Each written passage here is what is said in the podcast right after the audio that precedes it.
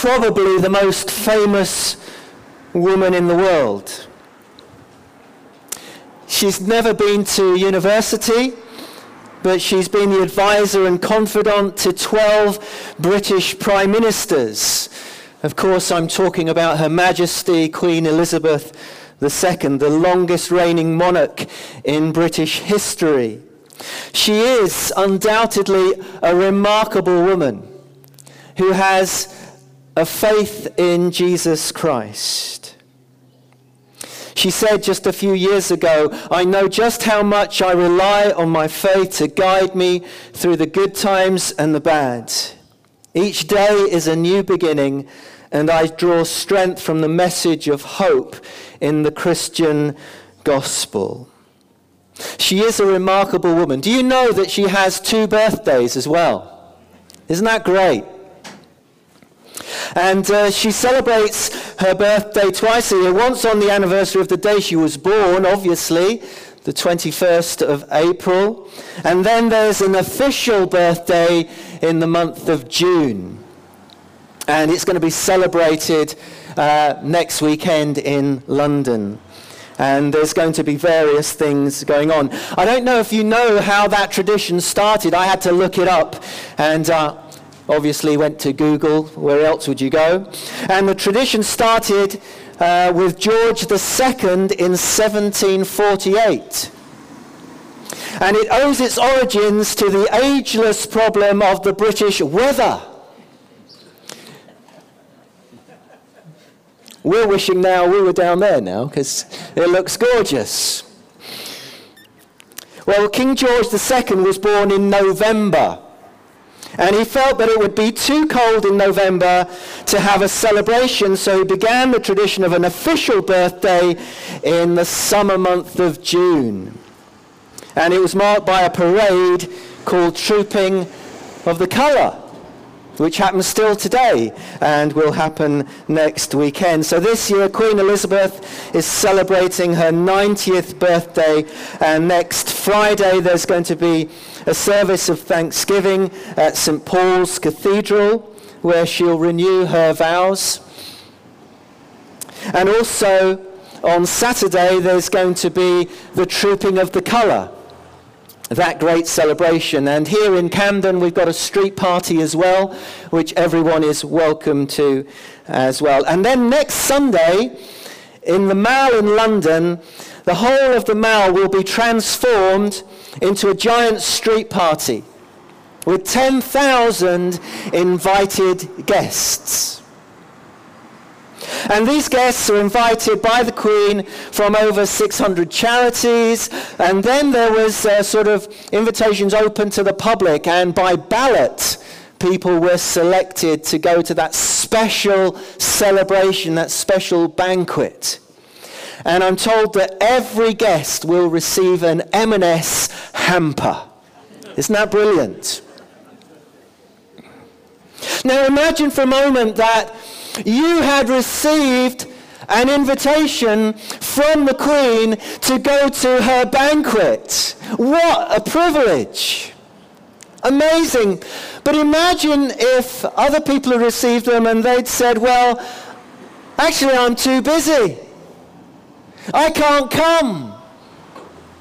I've got to look after this and I've got to look after that. Or I don't actually believe in the Queen.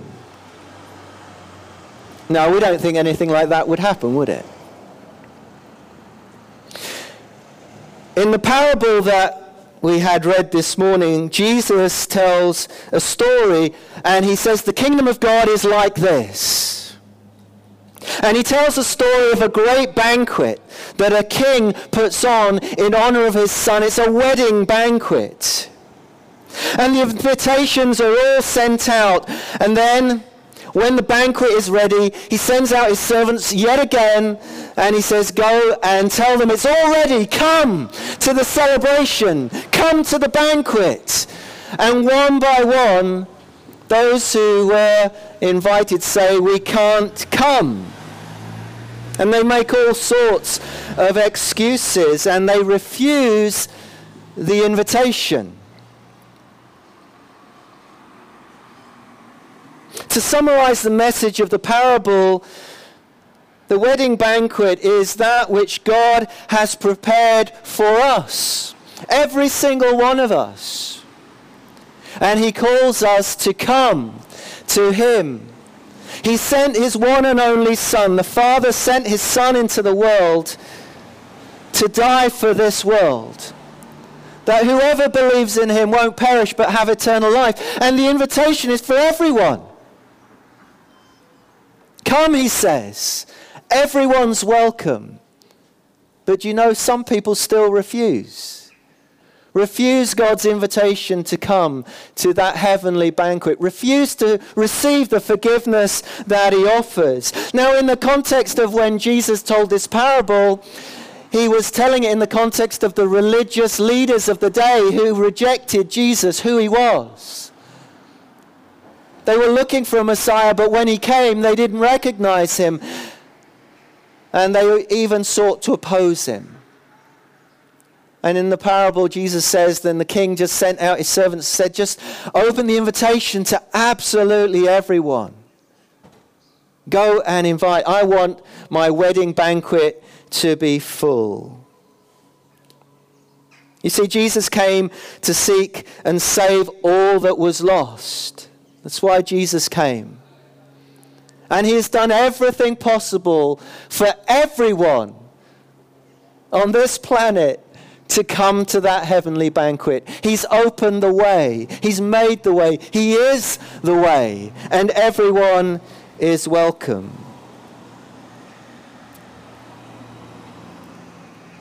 But still, some people refuse that invitation. And they may have lots of different reasons, but they refuse the invitation. The invitation is for anyone who has set aside their own righteousness and by faith accept the righteousness that God provides in Jesus Christ. And in Jesus, we're all welcome in his kingdom. How could you walk away from an invitation like that? I mean, we find it remarkable that anyone would turn down that invitation to go to the Mall next Sunday and celebrate the Queen's 90th birthday. Well, what about to reject the invitation of God to come and find peace, love, eternal life, forgiveness? And there is a warning in this parable that those who reject that invitation remain shut out. You can't force your way in by your own merit or your own goodness. It's only by what Jesus has done for us. So we've all been invited by the King of Kings to the biggest banquet ever when Jesus comes again to make all things new. New heaven, new earth. He has invited us and offered us that gift of forgiveness and eternal life. And you know what happens? That when we accept the invitation, we're also given another gift. We're given the gift of being able to invite anyone else as well to that great heavenly banquet. We can go out as his servants too. And that is the purpose of the church to share the good news of Jesus Christ with the whole world, with our families and our friends and our people at work and our people around us in our community. That's the privilege that we have. If we don't tell them, who will? And so we have this privilege that we can go on behalf of Jesus now and give his invitation to come to this amazing banquet, to come to have a life in Jesus Christ, the best life that any of us could ever wish for. So, have you accepted the invitation? Because once you've accepted the invitation, you get yourself ready, don't you? Have you put your faith in Jesus Christ? There's a little bit in that parable about someone who actually gate crashed the banquet and was thrown out. And part of me, when I read that, I think, oh, Poor guy. Why was he thrown out? Well, last week I read about a wedding where someone was actually thrown out. The person had been walking past the church where there was a reception being held, and he just decided to gate crash the wedding. He just walked in. He thought he could just get free food and free drink. But he wasn't dressed for the wedding. And his name wasn't actually on the guest list. So he was politely asked to leave. He didn't know the bride or the groom. And he tried to enter on his own merit, and it's not enough. We can't gate crash heaven's party. We are invited, but we have to accept the invitation. Some time ago, uh, Hermia and myself were invited to a garden party at Buckingham Palace. Wow! In fact, we had two invitations. The first invitation was to say whether we could come, and we had to say whether we would come or not. And then the second invitation was to actually come. But when we received that invitation, we began to get ourselves ready. We actually got some nice clothes.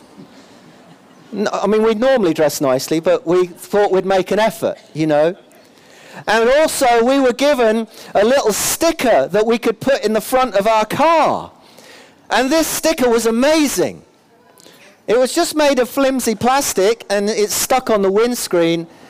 But as we drove into London, as we drove into the center of London, as we neared the Mall, all the police just saw the sticker and just said, You come right through. We had priority. And we could park in the Mall. It was brilliant. Because we had the invitation, because we'd accepted the invitation, and because we'd got ourselves ready. And so we went. And it was fabulous. Why would you turn down an invitation like that? Our task is to offer that invitation to anyone who will come. God's invitation is for anyone who will come. It's not about how good you are. It's all about what Jesus has done, but would you accept that invitation? It is a story of God's grace. We can't gate crash it. We can't come in our own merit. God has done everything that we need to come to his heavenly banquet. I came across one other version of this parable some years ago in a book called What's So Amazing About Grace, and I'm going to read this version to you. It's a true story, and it's, uh, it's the most unusual wedding banquet. Accompanied by her fiance, a woman went to the Hyatt Hotel in downtown Boston and ordered a meal for their wedding feast. The prospective bride and groom pored over the menus. They made their selections of the food that they would have, the china and the silver. They pointed a picture of the flower arrangements that they liked. And they both had quite expensive tastes. And the bill came to over $13,000. After leaving a check as a deposit for half the amount, they went back home to finalize the wedding invitations. And the very day the wedding invitations were supposed to be posted out, the potential groom got cold feet and pulled out of the wedding. His fiancee was not pleased.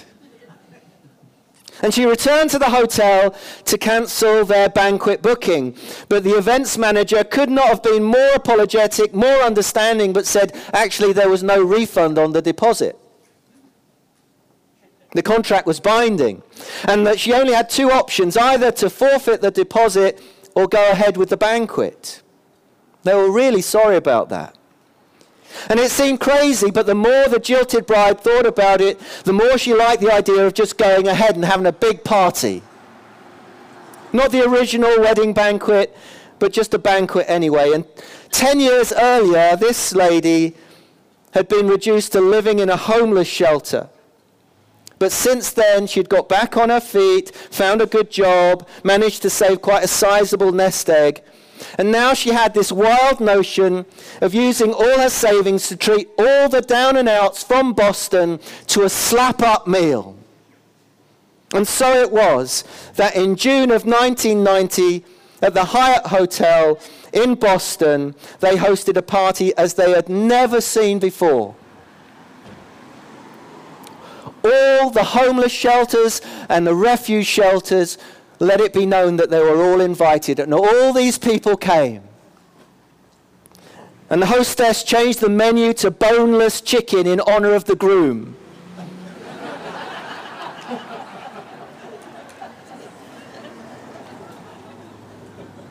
And that warm summer night, people who are used to peeling half eaten pizzas off cardboard boxes dined out on the finest food, were served champagne by waiters in tuxedos, and ate chocolate wedding cake and danced the night away to a big band. What an amazing story. And that is the gospel. The invitation of Jesus is to anyone. It's not how good you are, how religious you are. It's whether you would accept the invitation of Jesus to believe and trust in him, and you are welcome to his heavenly banquet. You are welcome in the kingdom of God. What amazing news we have to share with people. So when we leave, and uh, it's just brilliant to be outside in the open air and to just worship Jesus and to tell this town as loudly as we can that Jesus loves them. But it's better when we do it with our one to one friends and families and people we meet, that we tell them that Jesus loves them and he came to die for them. And the invitation is still open to come to his heavenly banquet. Amen? Amen. Amen. We're going to stand and sing our final song in Christ alone.